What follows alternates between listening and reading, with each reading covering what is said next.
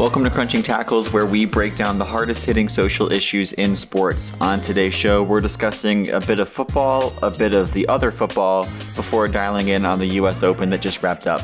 My name is Chad Wiley, and with me, as always, is John Neckersov. And John, I hope that you had about as much of a sports filled weekend as I did, which is uh, just the most sports I've had in quite a long time for, for one weekend. It was much sports. It was it was an enormous amount of sports. It could only have been quote unquote worse slash better if the Premier League was also in action because I did not catch much soccer at all. But if soccer had also been active, I would have woken up at like 8 a.m. on Saturday and watched sports literally from when I woke up until the U.S. Open uh, women's final finished and then done the exact same thing on Sunday with all the football plus the U.S. Open men's final. Like it was just, we were thriving. It was There a was so wonderful much. time. It was this weekend is what Crunching Tackles is all about, and so as a result, we were recording literally the day after. All of this magic has happened right before the Bills Jets game is about to happen. Like the NFL is back, the tennis season has had a glorious finish. Like I don't know, it, it was just is what it's all about. Yeah, so we're going to start with what the um, with what the political reporters call rank punditry, which is where we just talk about the actual things that happened. We will be providing some uh, social context along the way, specifically in the uh, middle section of the pod, and then also at the end. Um, I can't promise that there are any um, super insightful social issues when it comes to week one of the NFL action, but there was a lot of drama, and I think there was also in in my household and in your household a lot of sadness that we really don't I don't I don't think we need to delve too deeply into. Should we just stick to the highlights and not the lowlights? Yeah, I, I think we can just suffice it to say that the Titans and the Steelers season will be starting next week. Because I think that's that's We- the- we our general consensus. yeah. Yes. I, I think my season might start next year. Quite honestly, Mm-hmm. given what I just saw, but you know, it, there's always the possibility of an upswing. Um, we never count ourselves out too early in the season. We're both disciplined, um, organized teams with good um, running attacks. That you know, if they're used, maybe maybe we'll do a little bit better. But uh, Yeah. Think Competent head that's all. coaching overall. We'll yeah, see. I John, I do need to say have- November 2nd is a Thursday night game between the two of us. Just so Oh, you is know. it really? Titans at Steelers November 2nd. That's a Thursday night game on the Amazon Prime network. Hmm, and so we'll have to we'll have to do, be locked in for that one at a I later think date. uh, I think first of all, I don't know that I remember. I'm like I'm sure we played each other in the times as good friends, but like I don't remember it happening, quite honestly. me, me either. Um, and I think if the NFL was like soccer, what that game would be would be a relegation playoff. Um, Oh, I That's all I thought what you were about about to say is that if that game was like soccer, then the Titans would be winning because Arsenal beats Manchester United when when our soccer teams go head to head. But you went a different direction. I did because we're both really bad, unlike Arsenal, which is not really bad. Um, Correct. um, but let's so let's jump into the NFL, and I think there are a few interesting games and then a couple standout teams. We opened up on Thursday with Chiefs Lions. Um, the Lions being kind of the team they were were they were they Hard Knocks two last year, not this year, but the year hard knocks before. in the off season last year. Yeah. Yeah, and so they're a team with a lot of publicity, a big head coach. Haven't been good in over a decade. Well, like like really really good. They were pretty good last year, and so they come into the home of the defending champions and uh, pull off the upset. And the Lions, I've I've come to realize that a lot of neutrals really like the Lions. I don't know if that's because of Hard Knocks or because of the coach, but Twitter was a, bu- a buzz just with love for the Lions in the wake of this game. Um, maybe that's a little bit of Chiefs fatigue setting in, but wh- whatever it was, um, a huge way to start off the season.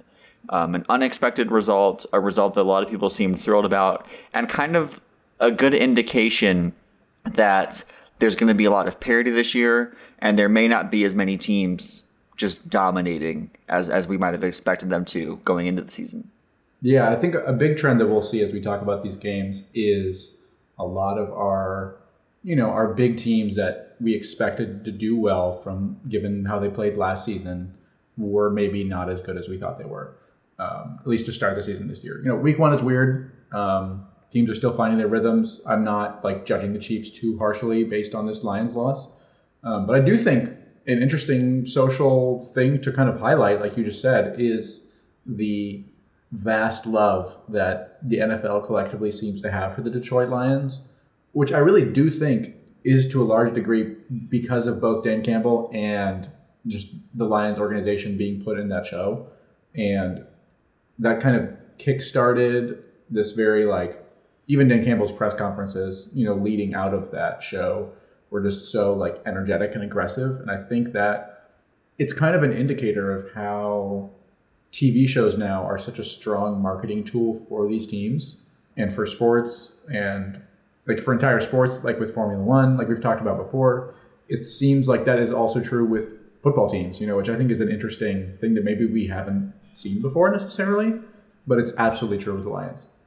Yeah, and I think on the other side of that, I would I think you and I would agree that the two teams that maybe we expected to do better than they did were the Chiefs number one, and then also the Bengals as kind of the the two of the biggest teams, maybe like one of the three or four most popular favorites to win the Super Bowl who underperformed.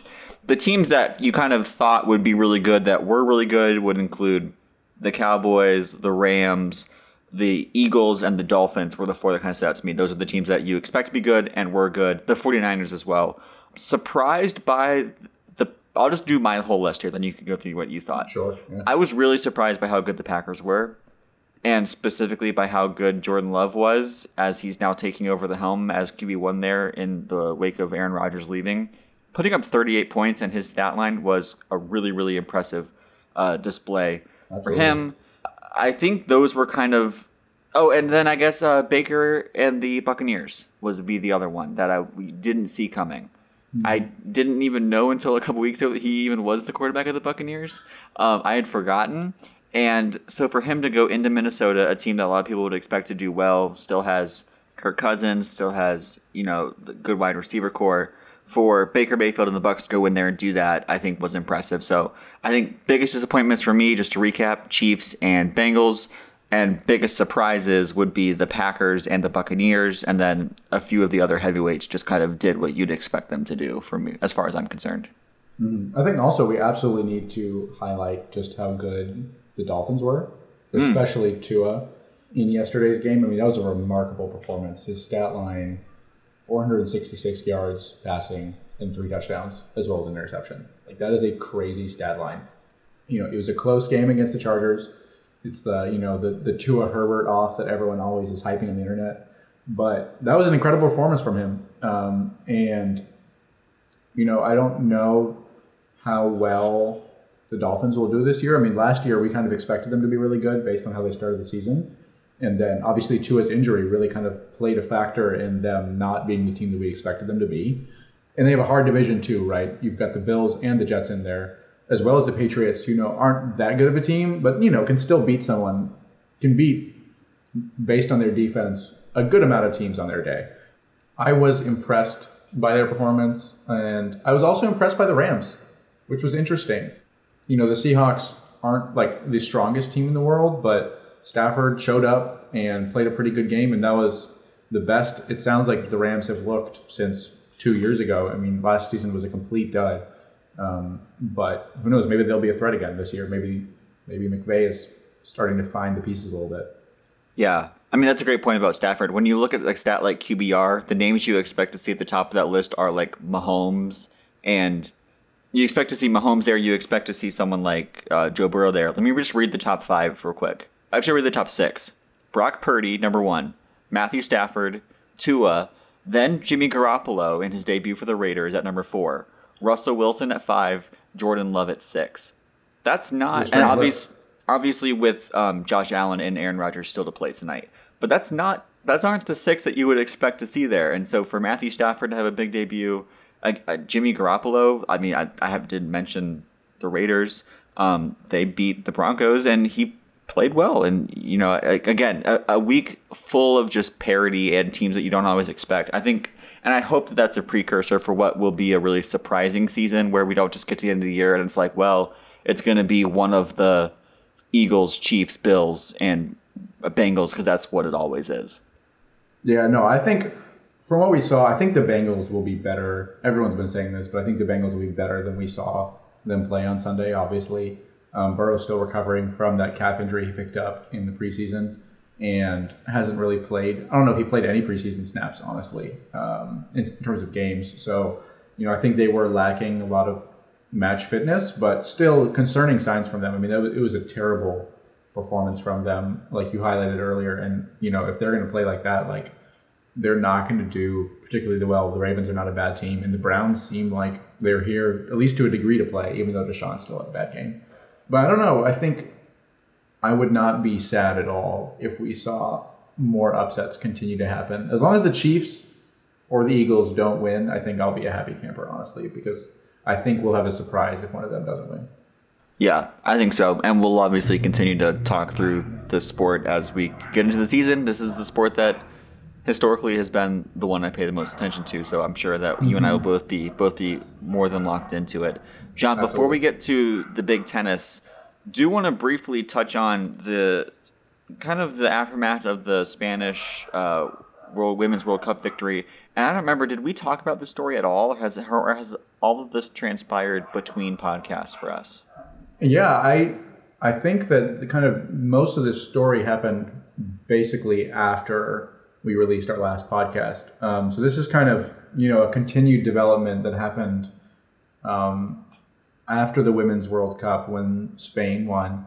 Um, and it's kind of a strange story because it's the conclusion of a so, sort of semi-related story and also kind of unrelated story in that basically the Spanish women's players have kind of been in a mutiny against their coach for like at least the last year.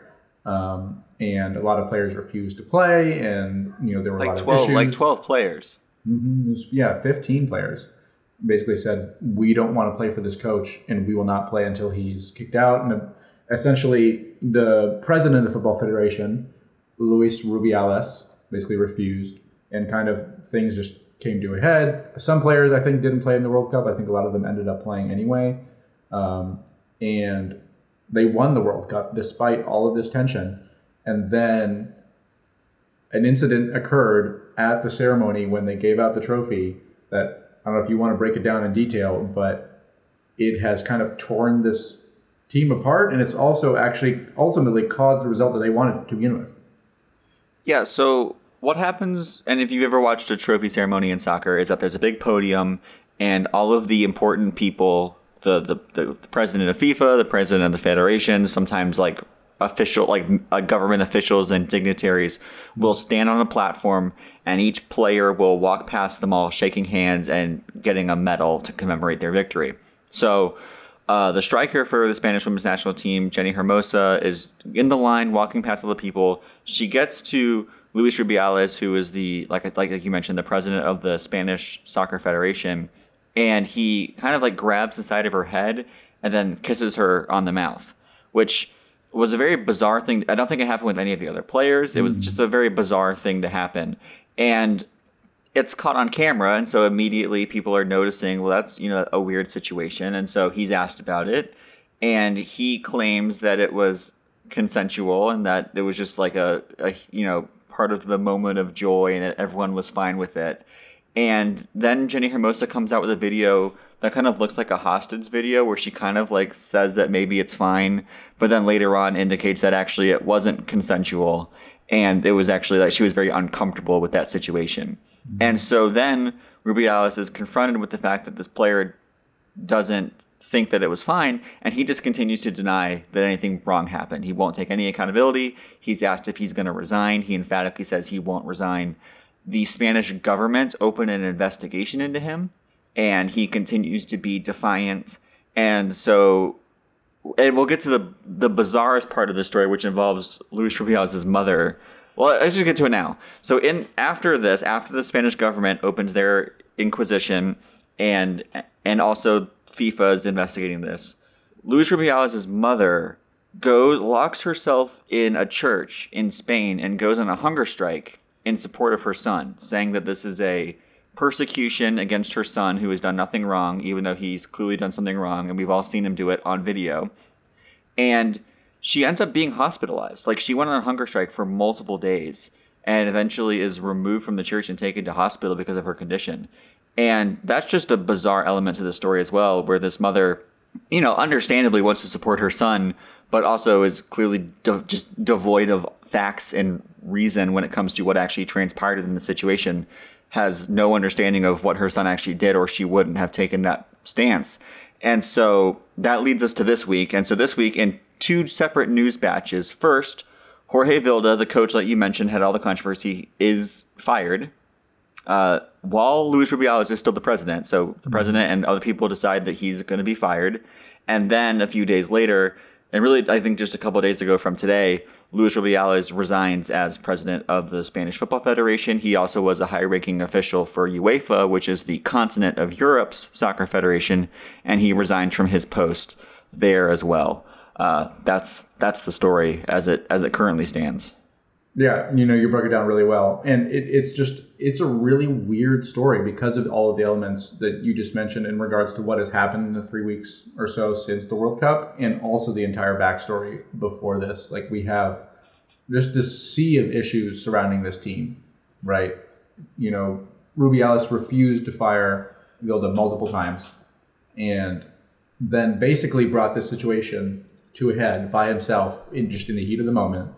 And I guess ultimately, to a degree, the women finally got the result they wanted, which was a change in leadership. But like, what a strange!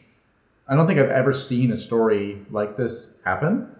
I've also definitely never seen a situation like that unfold at a trophy ceremony like that. Like, obviously, bizarre and reprehensible behavior from him. You know, that's just like a very strange action, and I do think it's remarkable that he was willing to be that brazen. Like normal, normally when we talk about stories like this, there's a lot of he said, she said, kind of behind the scenes stuff. And here's someone who was willing to just go out in public and do this in front of everyone and then just pretend like he wasn't going to get away with it. And it was interesting to see how public, the BBC reported that public opinion, though it was first divided, gradually just shifted against him more and more until I think he finally realized like he could not stay in the job and actually have any support left in the position he was in. Right. Like he doesn't have the excuse of I knew it was wrong and just didn't think anybody saw it. Like when you are standing in a outdoor arena with thousands of people around you and, and cameras from every single country, you're on your best behavior. Like he clearly yeah. thought that that was just an okay thing to do. Um, and evidenced by the fact that he did it, knowing where he was, and also the fact that he then had no remorse for it for multiple days. And I actually, I still haven't seen a statement in which he apologized. Maybe he has. I don't, I don't think he did.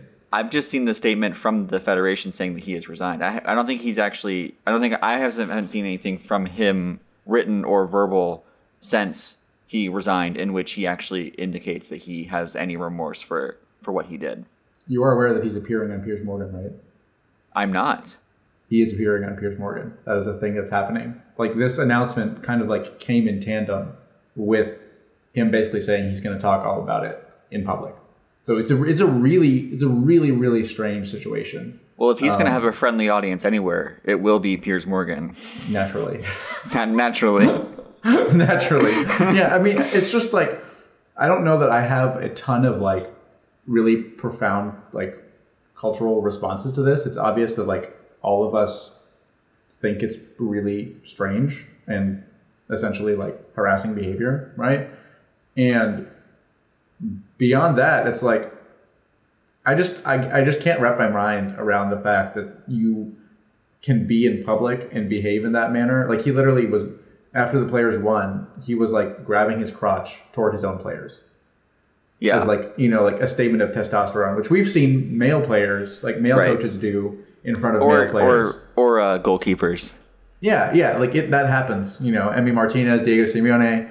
Yeah. You know, there's that school of just like, you know, bravura that, you know, is kind of weird, but like, you know, it happens. But yeah. doing that in front and of and toward women next to like teenage players is wild behavior.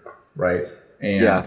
I, I, I just can't wrap my mind around that just the fact that you think you can get away with that is crazy to me. Obviously, yeah. the right result happened, but like just very odd. Yeah, I, I think that the right result happened, and I think that even if the situation was handled better, I think that it's clear that this man should not be in a position where he's leading women in any capacity. Right. But yeah. I, I do just wonder, just optically, if the incident happened and he walked off the field and was shown a video of it and like, look at what you just did. And he instead responded with something like, I was completely swept up in the joy and excitement of the moment. I did this and I deeply regret it and I'm very sorry to Jenni Hermoso and to the women of Spain. Like I, I wonder if he would have survived. Like I wonder how oh, much the incident I wonder how much the incident versus the aftermath, you know, because I think that obviously it's an inexcusable incident, but I, to me I think the part that kept this story in the in in people's minds for weeks on end is that he kept being asked about it, kept denying, kept denying, did a press conference, said he wouldn't resign. Now he has resigned. But this story has dragged out for weeks now. Literally, mm-hmm. we're th- over three weeks removed from the end of the Women's World Cup. And I just wonder if he had immediately apologized the day of the World Cup, you know, unequivocally said what I did was wrong. I regret it. I didn't even, you know, it was, it was a completely out of body experience. I was just swept up in the joy. I do wonder if he would have survived because people would have moved on and just forgotten about it. And, you know, it just would have been a weird moment, like we've talked about from the aftermath of the celebration. And instead, it's become a weeks long international saga that includes, you know, the coach and this guy's mm-hmm. mother, like I mentioned, and, and the whole team having to respond to it. It just became such a big story. And obviously, this kind of wrongdoing does deserve to be a big story. People need to know that's not acceptable social behavior in public. But yeah, that, it did leave me wondering if a better response might have might have kept Rubiales in his position.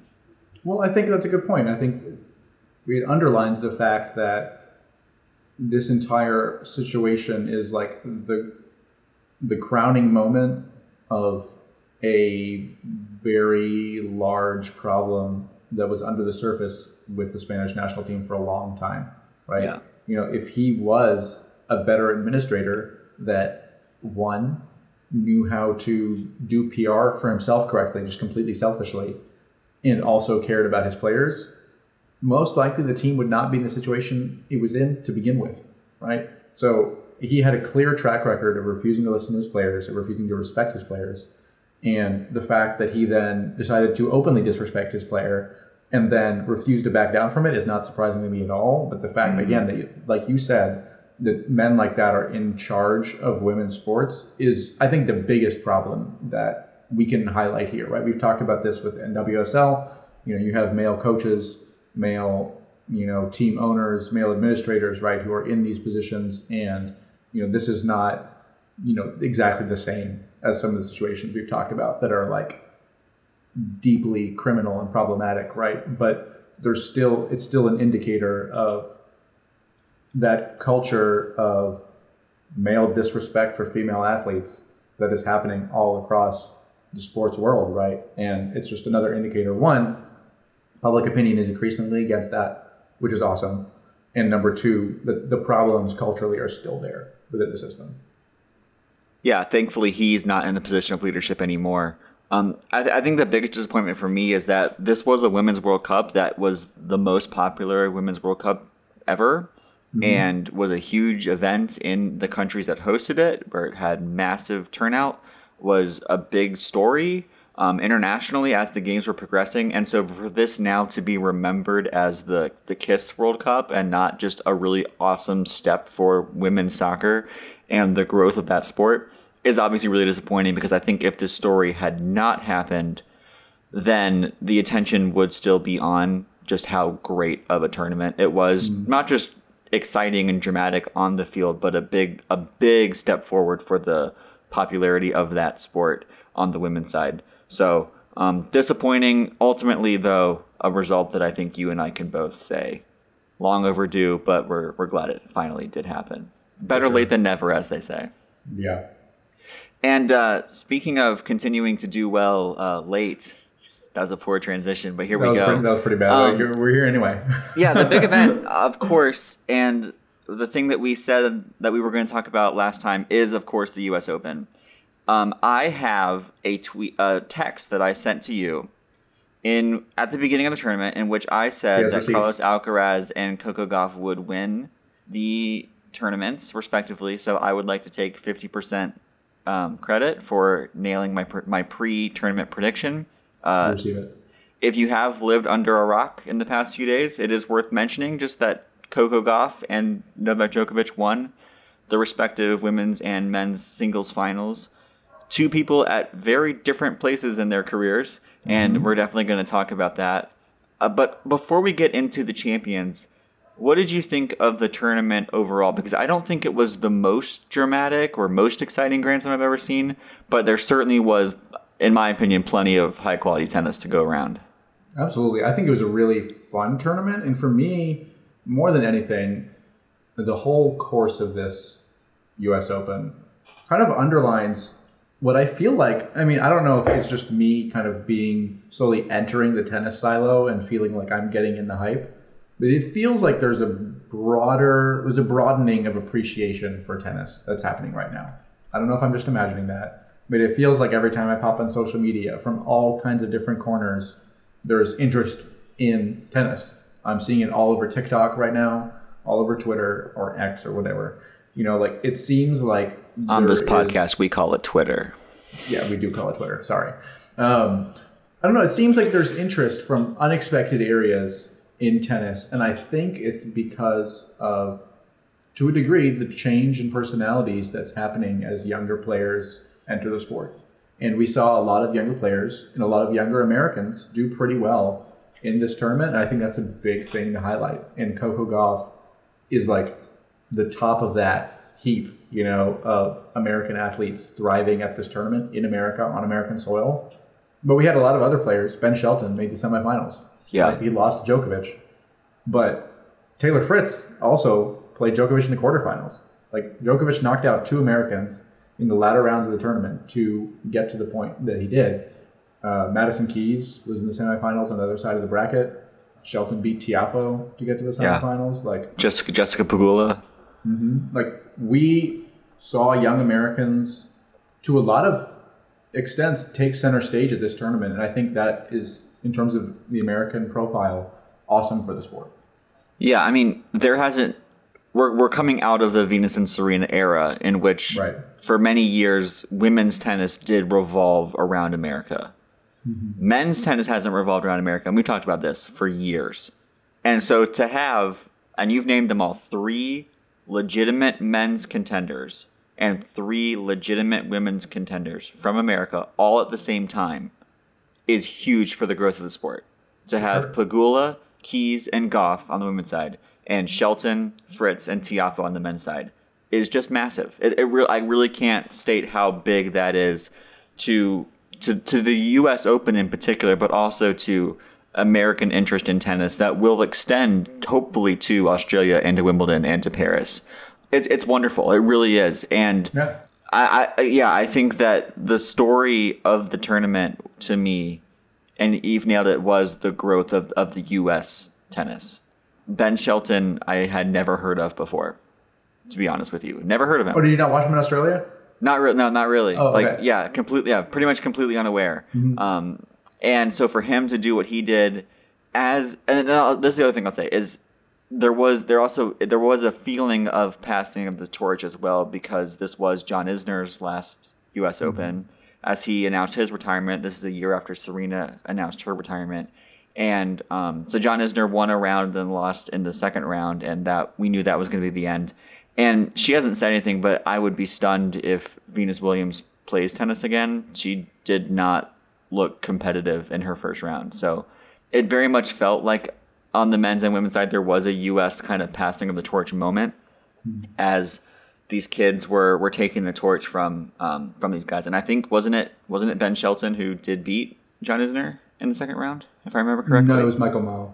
Oh, Mike. Oh, that's right. That's right. Who was also yeah the other young American who did pretty well, made it to the third or fourth round. So Yeah. um, yeah, lots of U.S. to go around. But let's let's get to this weekend, and we'll start on Saturday with the women's final. This was Coco Gauff at 19 years old. She's been a big story for four years now, which is crazy that she started. She became a, a national celebrity at 15, and people had been touting her as the next great thing for literally four years now. And there was some moments where she was really bright. There were some moments where she was really struggling, and maybe people wondered if she was kind of a flash in the pan that would never, never fully bloom. Kind of like what happened with Emma Raducanu, where she won the U.S. Open, and then we just haven't heard from her since. Uh, but Gauff has now done the thing that she had to do, which is win a Grand Slam at 19. She beat Aryna Sabalenka, and I thought that she was incredible. I mean, I thought that Aryna Sabalenka was also a better player on her best. Like I, I don't think Coco Gauff plays the best tennis of anyone in the world. Like I still think that Iga Swiatek and Aryna Sabalenka at their best do have higher heights that they can get to. But what Coco Gauff has is a really, really great defensive game. She just gets the ball back in. She stays in rallies longer than other people do. There's actually a lot of Novak Djokovic in her game, which I think we'll get to. But um, what were your takeaways on her performance?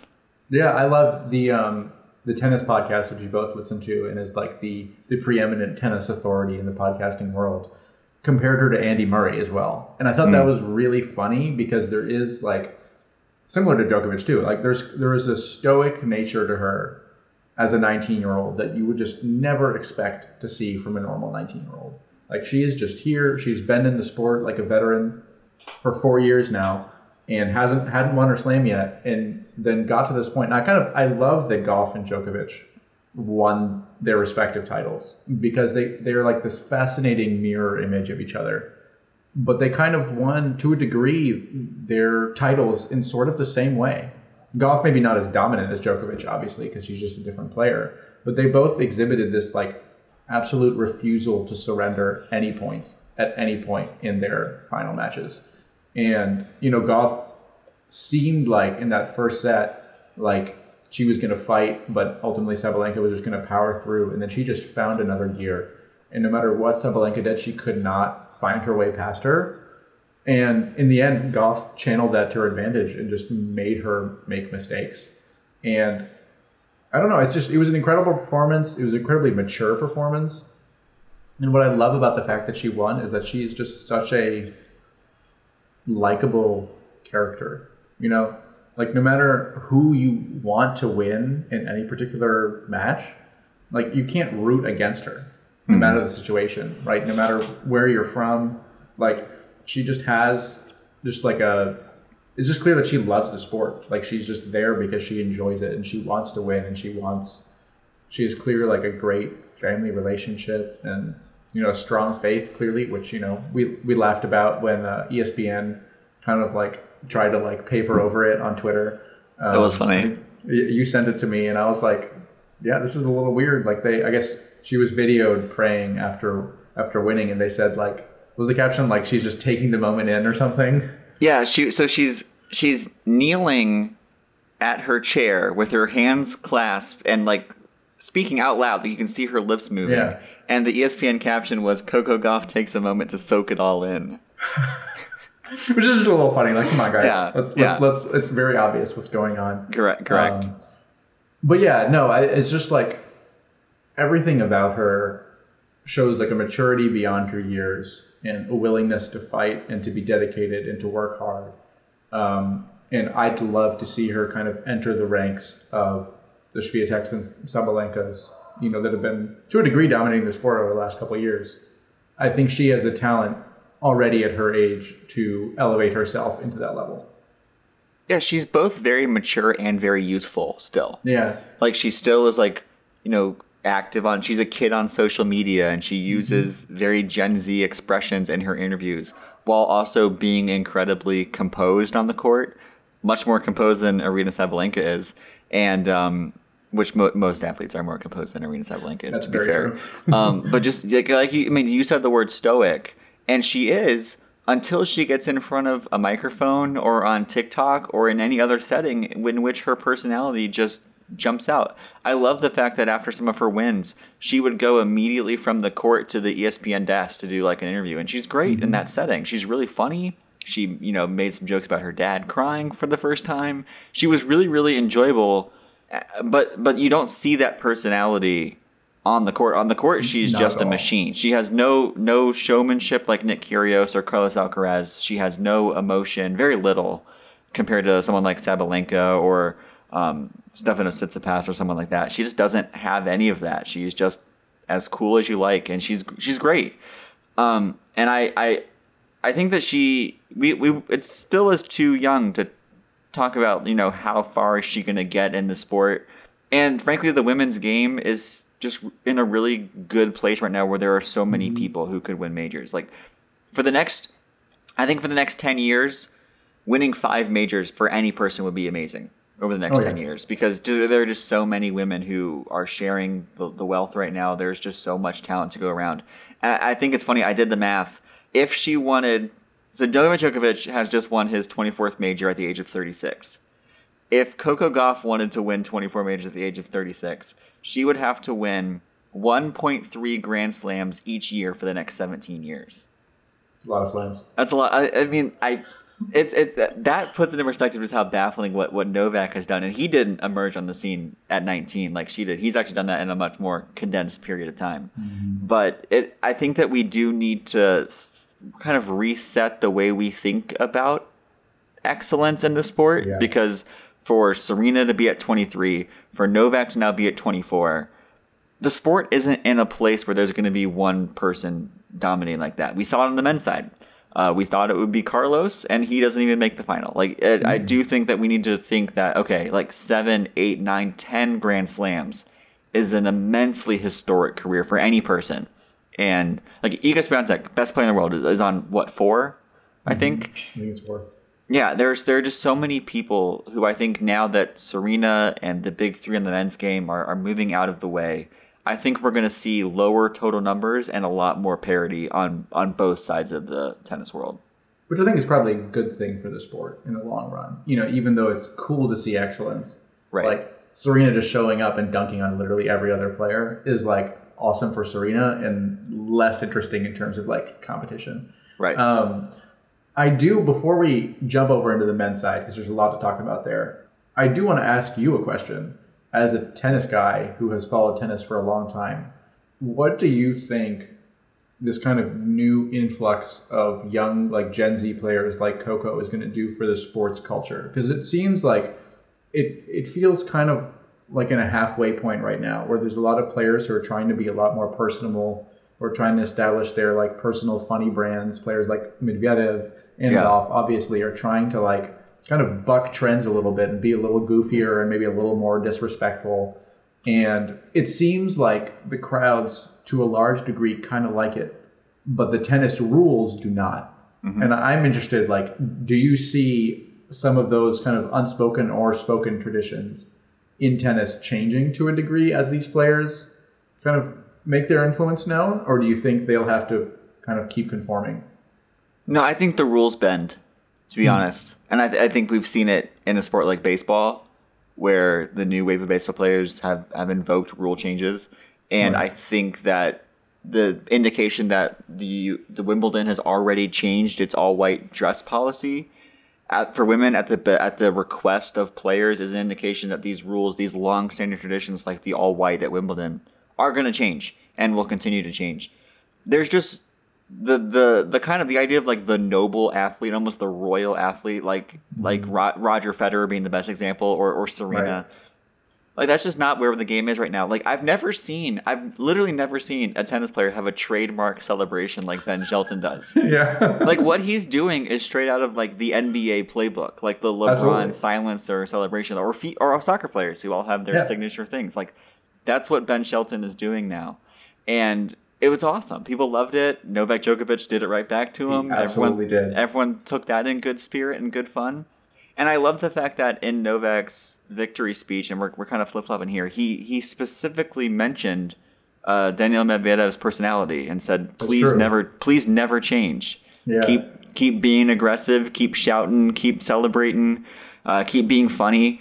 I think there's certain of the older generation of players like Novak who are recognizing the way that these young people are adding to the sport, and I do think you know having athletes be on social media like very naturally and in a way that where they understand the way of that world I mean, Coco is a massive social media star in addition to a very, very good tennis player, and she has a lot of fans because of that.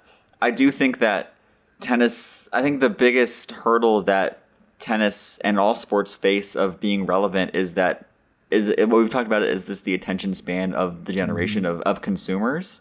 So is tennis something that can be packaged into 30 second clips and sound bites? Maybe a little bit, but not well. And so the question is not can tennis keep up with other sports when it comes to younger fan interest. The question is can sports keep up with young people interest? And that's still I think a question that I don't know the answer to.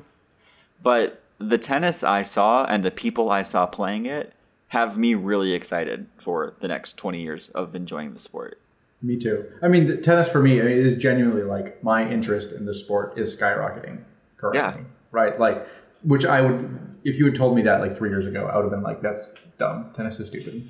like, that would have been my response. It is so boring. Yeah. Yeah. um, and I mean, it's evidenced by the content that like the US Open TikTok is putting out right now. Is I don't know if you've seen any of it. It's mm-hmm. absolutely absurd. Mm-hmm. Like they're leaning into Gen Z TikTok content because clearly people are watching it, right? And that is like I think the video of the explainer of Djokovic doing the Shelton phone celebration had like at least seven million views. I think by the time it had finished. Um, yeah. On TikTok, and I think maybe we should maybe we can start there with Djokovic as we talk about Djokovic's run to yet another title, because Djokovic, like you said, took Medvedev's fun in good fun. I think he mm-hmm. does like him. I think they have a respect for each other. I thought his silencing of Shelton was really, really funny. And some people did not take it in good stride because they're like, oh, you know, he's just a little kid and you're like the greatest of all time. You know, why are you being so petty? And I was like, this kid is being so aggressive and in your face the entire time.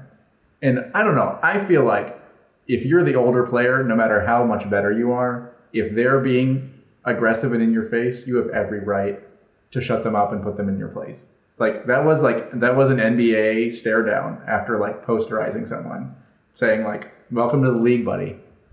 Yeah, and I mean it's it's so much the kind of thing that five years ago would have been universally condemned. Absolutely, that, like, and now everyone's so, like, "Woo!" Like like like Roger Federer is just not is not doing that to anybody. Would never have done that. but Novak is aware of how this sport is going. He is the the last bastion of the old guard who's still in here. He's hanging out with Medvedev and seeing these young guys, and so he took it in good fun. Thankfully, Ben Shelton took it in good fun, and everybody had a good time. Everybody mm-hmm. loved what Ben Shelton did. He wasn't gonna win the tournament at any and so he he made it further than anyone thought he would, and then he you know ceded the way to Novak, who, and I think I think paid him a respect by mimicking his celebration and then kind mm-hmm. of ushered him to the sideline and Novak just did his thing. And 24, John, is is crazy. I so remember I remember 5 years ago thinking that Serena's 23 was just was a mind-boggling. Like that was like the Kareem Abdul-Jabbar all-time points record. Like it was just, I just couldn't believe that could nobody could ever get to 24 forget the fact that Margaret Court did get to 24 a long time ago, but like in the modern era, nobody could get there. And he's tw- 24. He matched Margaret Court's record from like the amateur era. Yeah, 24. Right? When the sport was completely different. Like like tennis was it was not the same like sport at all. And Novak's got there. Like it is an insane achievement. And Daniil Medvedev, who he beat in straight sets in the final, you know, three sets to love literally his first line when asked in the press conference, like in the in the trophy conference afterward, was like jokingly, he was like, "Man, why are you still here?" You know, like he he's he all his like his former competitors have all aged out of the game basically. Yeah. Their bodies have given out. They're not able right. to do this anymore.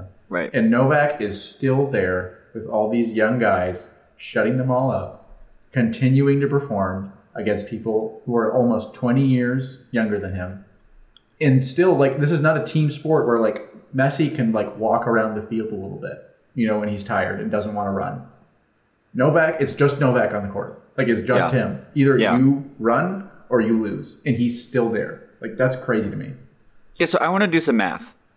Rafael Nadal has announced that he's going to play four. He's going to play the calendar year 2024. So presumably Right. he's going to play four majors. He's not going to win four Grand Slams. Let's No. let's say he does. Let's say that he gets to 26. I I would be more than convinced that Novak will get past 26. So like like I mean, You think he'll go win three more? he's not he's not how many okay let's let's put it this way how many years do you think Novak has left? Oh gosh. I mean, I think didn't he say he wants to play in the Olympics in like 2028? He did say that he would be like 40. I don't. I'm not sure if that's going to happen at, at age 41. I think he But has look- two full years of peak performance. Okay, so let's say he plays all of 2024 and all of 2025. Yeah. You think you think he's getting to two more or three more Grand Slams out I of think eight? he will get. I think he'll get two more in the next two years. so that's At the very 26. Yeah. I mean, if, if- let's say that Carlos wins three. Let's say Daniel wins two more. There are at least two more Grand Slams for Novak out there. He is. He will. He'll. He might win Australia in four months from now. Who knows? And so, like, nobody's nobody's gonna get there. Nobody's ever gonna get anywhere near him for the. I think for the rest of time. And I I wanted to talk about his place in the history of athletes because I'm thinking about these numbers, like the crazy numbers in sports. Bill Russell, 11 championships. Michael Phelps, eight gold medals at the single Olympics. Uh, Rafael Nadal, 14 slams at, at one event. Um, you know, the, the LeBron James with uh, six MVPs, or the Michael Jordan with six NBA finals and six finals MVPs, or Tom Brady with six Super Bowls. All of these numbers that you're like, wow, that's crazy. Seven. Isn't it? Seven Super Bowls? Uh, Yeah, didn't he probably- win? Yeah. Yeah. Oh, yeah, you're Yeah. right. Seven. Yeah, yeah. I 24 is kind of the most mind-boggling number to me. Like even Tiger at 15 seems to make more sense than that one person would win 24 Grand Slam titles. That is six that's six entire calendar years of Grand Slams. Most people can't be great at anything for 6 years. And Yeah. that's that's assuming that you win all of them over a 6-year period it I I don't I'm not sure that he is the greatest like athlete of all time. He's in the top five. Oh, I mean, for sure. Yeah. like if you want to talk Serena, Simone Biles, who by the way is back and winning all around gold medals again, that's a remarkable thing. She probably played the Mm-hmm. Olympics at age 27 in gymnastics. Like she's in the conversation. Serena's in the conversation. Phelps, uh, LeBron, not LeBron, Jordan, and Tom Brady, and Tiger or Jack Nicklaus. You can take your pick there based on the era. Novak has a really good case against any of them. And I think when you're talking about who has the most insurmountable statistical achievement, 24, and it probably will end at 26 or 27, is really, really impossible for me to comprehend. Was, you know, watching them in high school when they're fighting for like 11 and 12. And it's like, whoa, 11? No way. 11? Mhm. Yeah. It, yeah. I mean, it's what's fascinating to me about it is tennis, unlike most sports, has a really clear measurement for deciding who is the greatest player ever. Yeah. Right? Like for a while, we were like, can we really decide who the best of the big three is? And now that count. like, that conversation just yeah yeah you just keep counting and you're like well he's still here you know like with soccer it's you know you, to a degree you could be like Messi's the goat uh, Pele's the goat. You know, Pele won three World Cups. He scored a, a billion goals essentially. Messi's career has been brilliant from beginning to end and has not ended yet. But just still, you're working with so many unquantifiables regarding a player's place in the team and the teams they're on, and you know how do you measure someone's stats of one team compared to their stats at another team? With Novak, I mean, you just like like you said, you just count. Yeah. You just look look at the And- trophy cabinet. And that's the thing about tennis too. When you think about the goat athlete, which is like, you can't, you can't, you know, there's no Kyrie Irving for LeBron to pass to to actually go win the championship. Right. And there's no coach tactics who can bench you or any like there's any of the team sport stuff like there's no there's no receiver that Tom Brady can just throw to. It, it is entirely the will of one person You, you to- are alone. to go out there and just do it. And he has done it 24 times. I'm going to keep saying the number 24 until it becomes 25 for the rest of my life as like I cannot believe that I saw that happen. hmm I've, I, Kobe Bryant scored 81 points in a single game, and that still wasn't the most. Obviously, we can talk about Wilt Chamberlain, but like I watched him score 81 points. That felt mind blowing. I don't think anyone's ever going to score 81 points in an NBA game again. I'm convinced that nobody else is going to beat Novak Djokovic's Grand Slam record. I would just like to say, I'm not going to take this conversation to silly places because lots of people like taking conversations to silly places. But I will say that I'm glad that Djokovic has gotten these wins and taken his legacy to the point where people aren't saying all this silly stuff about his legacy anymore. Um, a lot of the discourse around him was just like, you know, take your pick on his takes on cultural issues. But it was very much sullying people's view of an unbelievable athletic career. And I do Not- feel like he has silenced Hold those. on, hold on. Not just his takes. He cost himself two more Grand Slams. Sure. Let's I mean, be depending clear. on your point of view, right? He defaulted Yeah. out of a U.S. Open for angry behavior, in which he smashed a ball into the crowd, and then he did, you know, turned down a vaccination and actually missed two. So he, he could potentially cost Right. himself actually, three more. yeah, absolutely. But but I think what I had to what I had to come and I, for a long time I that was my thing. Like, well, he's he didn't do it the classy way like Roger and mm-hmm. Rafa. Well, yeah, But, like, exactly. but every goat, I mean, like Tom Brady has Spygate and Deflategate. yeah, He's the undisputed goat, but that's there. Jordan had, you know, other issues, anger issues, gambling. He left for baseball, troubled life, all that stuff. Like the obviously, of course, the perfect athlete doesn't exist, and I think it's easy to pretend like you can take morals into equation until you look at the comparisons and you realize that you know when you're talking about the there isn't the perfect greatest athlete of all time who is also the greatest moral character. They all have their issues.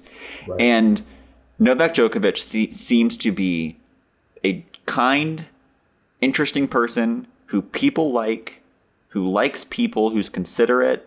He seems to like respect the sport and respect his opponents and he has some beliefs. Yeah, sure, we can disagree, but he seems like a mm-hmm. decent guy as Yeah. well as being the greatest tennis player of all time. And I, I mean, I, I, I tried so hard to not do this because I'm such a big Rafael Nadal fan. You know I that, know. Sean. I tried. no, I know. tried for That's so why hard. I brought this up. and he has made it completely impossible to make the case for anyone else for the rest of time. Like I'm Right. out here like, well, what if Rafael Nadal sweeps the 2024 calendar year? Which is just like not going to happen. Which- if he plays, if he plays in France, I will be happy with his year. Quite honestly, because Yeah. I just, I just don't know. I think so. But so like I mean, and that's the way to do it, right? When you have doubters, is just make it impossible to go anywhere mm-hmm. else. And I stand here or sit here in my chair acknowledging that it is impossible to look anywhere else. It is Novak Djokovic, and it always will be. Boom. Okay. Thank you for saying that. I just, I just felt like, the, given the many conversations we've had on this Yeah. podcast, I felt like, in intellectual honesty, we needed to have this conversation. I think I appreciate Um, it. Yeah, I think genuinely, you know, there's things that Novak has done and said that have obviously been controversial. Some just because of tennis culture, and others because I think he can sometimes be a prickly character. Um, and all great athletes are to a degree, and I don't think I would say that Djokovic is like more likable than Fed from everything I've heard about Roger Federer. Like, I don't think anyone would make that claim. Um, but I do think he seems like he's a decent guy, you know, and I think it's it is nice that it feels like tennis culture, even the U.S. Open crowd is like starting recognize that, like they were behind him the whole way throughout this tournament. Could I go on a tangent for just a brief second? Absolutely, that's why we're here. I wonder if the types of things that we cover on this podcast have contributed to like the grace that we give athletes that we're like it's okay now to just be decent because we see so much bad behavior. Like the things that used to be such big scandals like like big things of disrespecting opponents or like Def- deflate gate was the biggest deal ever. Oh, or or you know like like um, the cowboys you know planting the flag on an opposing team's 50 yard line. And now when we just cover stories of domestic abuse and you know literal fights and all these horrible things people say on social media like athletes who behave in really really really disgraceful content or conduct. I Mm-hmm. wonder if we just like decent now. Like that's the thing about novak is like like so he has some problems but he hasn't beaten anyone. He doesn't have any allegations of rape or like i mean he's just like he's just decent. And I maybe decent is all we ask of now because we don't we don't need role models because we're just trying to navigate how to deal with all the actual terrible people we have to talk about like last week and this week and every other week. That's I've never thought of that, but that's such an interesting point because I mean, Like has our has our bar lowered on athletes to just be okay people as opposed to oh, role models. Also, see, I was almost thinking the other direction. I mean, because like there were a lot of role model athletes. I feel like before who were kind of much more aggressive individuals, and people liked it. Mhm.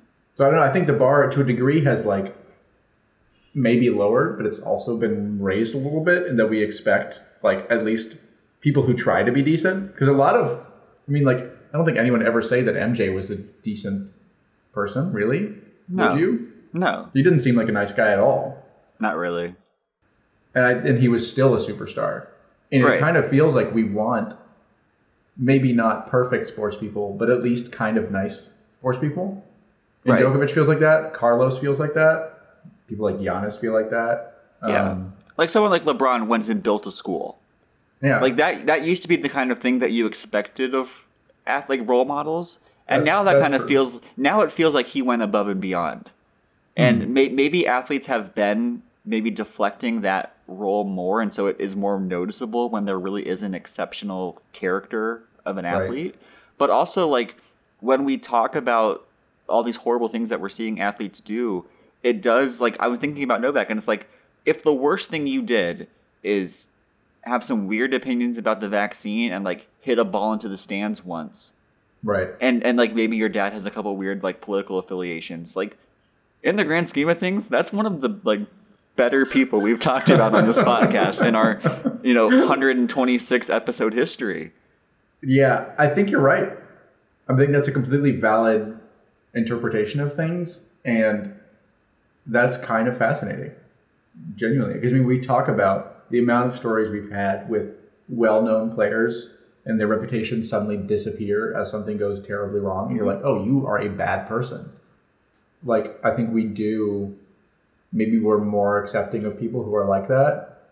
I think we're also kind of more okay with like the pantomime villain character Mm, rather than the actual villain character. yeah so like the people who are putting on a character as opposed to just having bad character Yeah, like Djokovic is kind of a pantomime villain character, obviously, sure right? Like, Yeah. like everyone, all like against Shelton, everyone loves to boot against Djokovic, but he takes it so well that like the crowd kind of loves him for it, even though they're like rooting against him. Right. And it's it's the difference between we talked about this a few weeks ago. It's the difference between Zlatan Ibrahimovic and like Nick Kyrgios. They're both playing the same role, but like at the end of the day, you think that Zlatan is like a genuinely decent guy who seems to not have any trouble and is just being funny. Where like then, then Nick Kyrgios has like multiple sexual assault allegations, and you're like, That is maybe exact that thing, yeah. maybe he's just like might he might be a bad person. Whereas Zlatan was obviously playing a bad guy, but doing it in good fun. Yeah, I, I've never heard anything bad about Zlatan in his No. personal life ever. Yeah. not a single No. time. Like he's super weird. Like I cannot imagine being friends with him. But like, he seems like a perfectly fine person who's like Right. not a problem. Right. Right. Yeah. I've actually never thought about that. That like he seems like the kind of person who would be like a seriously problematic person, but like is not at all. No, not really. but we're like we're like someone else is doing the exact same thing as a show, but then also has you know troubling issues in their character Right. as opposed to just playing a character. I think it's interesting. You know, like the Hmm. we always talk about the who's who is the WWE era like heel, who is the the bad guy. Right. And I don't know. I mean, obviously, like I said, Novak has made it so undeniable that he is the greatest of all time. But also, like I've, I've again, I've thought about him as like, like as a troubled character, and I'm sitting here thinking about it. I'm like, that's nothing. That's no trouble at all. like the things we talk about on here, like Tom, like we'll take Tom Brady. The worst thing you did is deflate a football below the standard psi, and like maybe you spied on your opponent. and get a divorce. Like those And are the only sure, things that have like, happened in yeah, his life. right. Yeah, like you know? People talk about Tom Brady like like tarnished legacy. Like that's that's barely a tarnish at all compared to compared to Deshaun Watson or you know any other of his Who's peers. still playing in the league? right, Right. I can't get over the fact that I have to watch him. it's horrible. Win. He won. I, I, I, that could be a whole podcast. That made me. I, I was actively uncomfortable. Yeah, I, it genuinely. I think you're, I do think like going back to your original point. I think I think to a degree, I like. I slightly disagree in that I think people are because of all the nasty stuff are really drawn to actually likable athletes. Mm-hmm. People like Carlos Alcaraz are Yeah. stars because they are just happy. Co- They're Coco. on the field or Coco. They're on the field and you're like, or the court, and you're like, you are a great person, and you can see it on your face every time you talk to anybody. But I do think you're right that I think we are more forgiving of things that we would have blown out of proportion before, because maybe at the time they felt like big issues, but then when faced with very serious issues, it's like, okay, this is an issue, but we have more important things to deal with. a decade ago, less than a decade ago, there were actual sports debates about if Baker Mayfield could be an NFL quarterback because he planted the Oklahoma flag on the Ohio State logo after beating them. Like that that was a controversy. That was a that was a first take and mm-hmm. undis- that was a that was a big deal. Baker did what? He disrespected Ohio State by running around the field and putting the Oklahoma flag on top of the Ohio State logo. I can't believe he did that. That, that's, here we are. that, that's so trivial. Yeah. That, that, that's that's an average just moment in sports now. Like we've yeah yeah. I, th- I think it. We need to That's talk about this. Maybe this is a, an insight that could be a whole podcast and not an hour into it, but it definitely Yeah. led my mind just went there, and it, it is fascinating to think about. To to bring it back though, I mean, is there anything else you want to say about Novak? I don't know if you want to declare him the greatest athlete of all time. I want to declare him to at least have a case against anyone, and I need to think mm-hmm. about it more. He he might be. I, I'm not I'm not I'm not gonna like stand on that right now, but if you put him head to head against anybody else, you can make a really really great case for him. I mean, he is right there. There's no question about it. He is right there um, with any athlete. Uh, he is at least equal with every other athlete who's ever played the game of any Any any game, yeah, any, Any, game. game. Uh, who's played any game. Yeah. like it's a remarkable achievement. I do want to briefly just say, kind of by contrast, it was interesting. It was a really fun tournament for me. It was interesting seeing Carlos not make it um, to the final. I think that was a. This is kind of a sidebar. We've kind of had like the climax of this conversation already, but I do think it's important to note. We kind of expect Carlos to win most of these matches now, as the world number one, as a player who seems to have so many options in his locker to beat almost everyone, and especially beat Medvedev, who Right.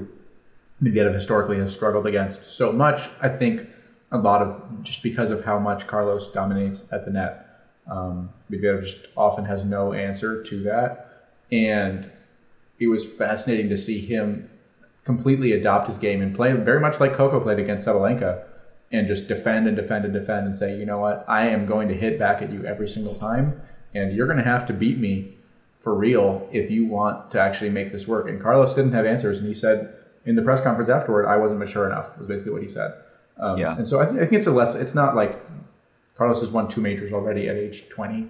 This is not a feeling for me of like, oh no, Carlos is in trouble. But I think it is going to be a big learning moment for Carlos um, as a player who is clearly head and shoulders above everyone else in his age bracket. You know, is capable of beating Djokovic, who obviously handily Is dispatched is still capable. Yeah. and is still is still very good. Um, you know, I think this is just kind of underlining that Carlos is still young um, and is still inexperienced and maybe doesn't have. I won't say doesn't because he turned um, Wimbledon around, obviously, but but you know he he does need to be able to adapt his game. And it was interesting that I, to me, to my untrained eye, it felt like Novak was using a very standard Carlos strategy at times to beat Medvedev, but executing correctly in the final. Um, so Yeah. I thought that was that was kind of just an interesting sidebar. But I think for me, it highlights what I mentioned about the women's game, and it's just the mental reset that I have to do now as a tennis fan, where for so many years it's like, well, if you're one of the greats, then like the expectation is Grand Slam final every time. That was mm-hmm. the Serena expectation. That's the Novak, Roger, Rafa expectation. It's like, okay, I mean, for years it was okay. Well, so which of which two of the big three are on the same side of the bracket, and then which of the big three is going to be the final matchup every time. Which one of the which two of the three? It was always two of the three. Guarant- and I think I think it is the reset that we need to do as a tennis fan base, where it's like maybe maybe Carlos won't make every Grand Slam final, and that's fine. Like maybe Right. he'll win eleven or twelve and be the best of his generation, but also Medvedev and maybe Ben Shelton or Taylor Fritz or somebody else are going to win six or seven, and which is and it'd be great if if ten guys won two each. Like that'd be mm-hmm. awesome in a twenty year period. not win us. It's No. I'm calling that now. Yeah, it's not, never not. gonna happen. maybe it's Tiaf, whoever, whoever. But I, I do think that I'm still in the mindset of, oh, well, you identified one of the greats. Well, final every time. That's just that's just the expectation, and that, and that and it shouldn't be. It shouldn't be with Coco now. It shouldn't be with Alcaraz. It shouldn't be with Medvedev. I think it still can be with Novak. To be quite honest with you, um, but I do think that you know I think we're going to get into an era where it's just going to kind of be maybe it's eight guys and maybe it's six or seven girls or you know some combination of that. And we just have really really compelling parity. And maybe the best round you see in a match is in the quarterfinals some year. And maybe it is not the final because we're not just always looking to odds. Novak and rafa times 45 in the grand slam final or whatever. I mean, Chad, let's underline this for reference. Novak made every single Grand Slam final this year. I just went He- back to my mind. he won three of them He won three out of four and lost in the final. yeah, he did. At age 36, that's true like I didn't even think about that. He he was one set away from the counter once slam again, once again could have had it. yeah Like he was that close. And, the that one he lost was a fifth set, fifth set thriller, greatest Mm-hmm. win of somebody else's career is the one that denies uh, Novak the the calendar slam. Right, and th- that was his second. Like he already came close before, Yeah. twice I think. Yeah, remarkable. That's a, it, it. It's remarkable, and it just shows again what, what what we've said from the beginning of this conversation that his achievements have been tremendous. But to do it at that age, to make every single final, like that is Novak's expectation. If he went out to anyone before the final, it would have been like, "What? Yeah. What are you doing, dude?" I mean, he's the oldest man to win uh, the U.S. Open until 2024 when he wins it at age 37. I was gonna say, I was like, I was like, he could win it again. Like the problem is he doesn't get injured. That No. is the issue here, He's healthy. right? Nadal injured all the time. Yeah, Fed obviously got injured by the end of his career. yeah, Djokovic is like Ronaldo in that he just does not get hurt somehow. And even when it seems like he's like kind of tired, he still beats like the world number three. I need to buy one of his cryogenic chambers or whatever he is, whatever it is that he does. To, yeah, I, I do. I, I, we have to end here somewhere, and do I, somehow I, end. I do think that this was a. I, I really like this conversation. I I need to come in here in the next 2024 thinking about the greatest athlete. I mean, and that's how I'm thinking about Novak now. Is like, Mm-hmm. what what number does it take where it is over and he is just the athlete of all time? Because we're there. We're like we're there where it's like it's close. You know, that number gets to 26 or 27, and you're like, hmm, I feel like 27, it's unequivocal. yeah. That's my completely arbitrary number, but like in my mind, that's unequivocal. There, like there's like there's anymore. no debate anymore. Yeah, Yeah. 27 is insane. What do you? Okay, let's let's end here. What does he get to? Does he get to 27? Yeah, he does. I don't want to be like too bold, but like at the beginning of this year, I was like, I don't want to be too bold.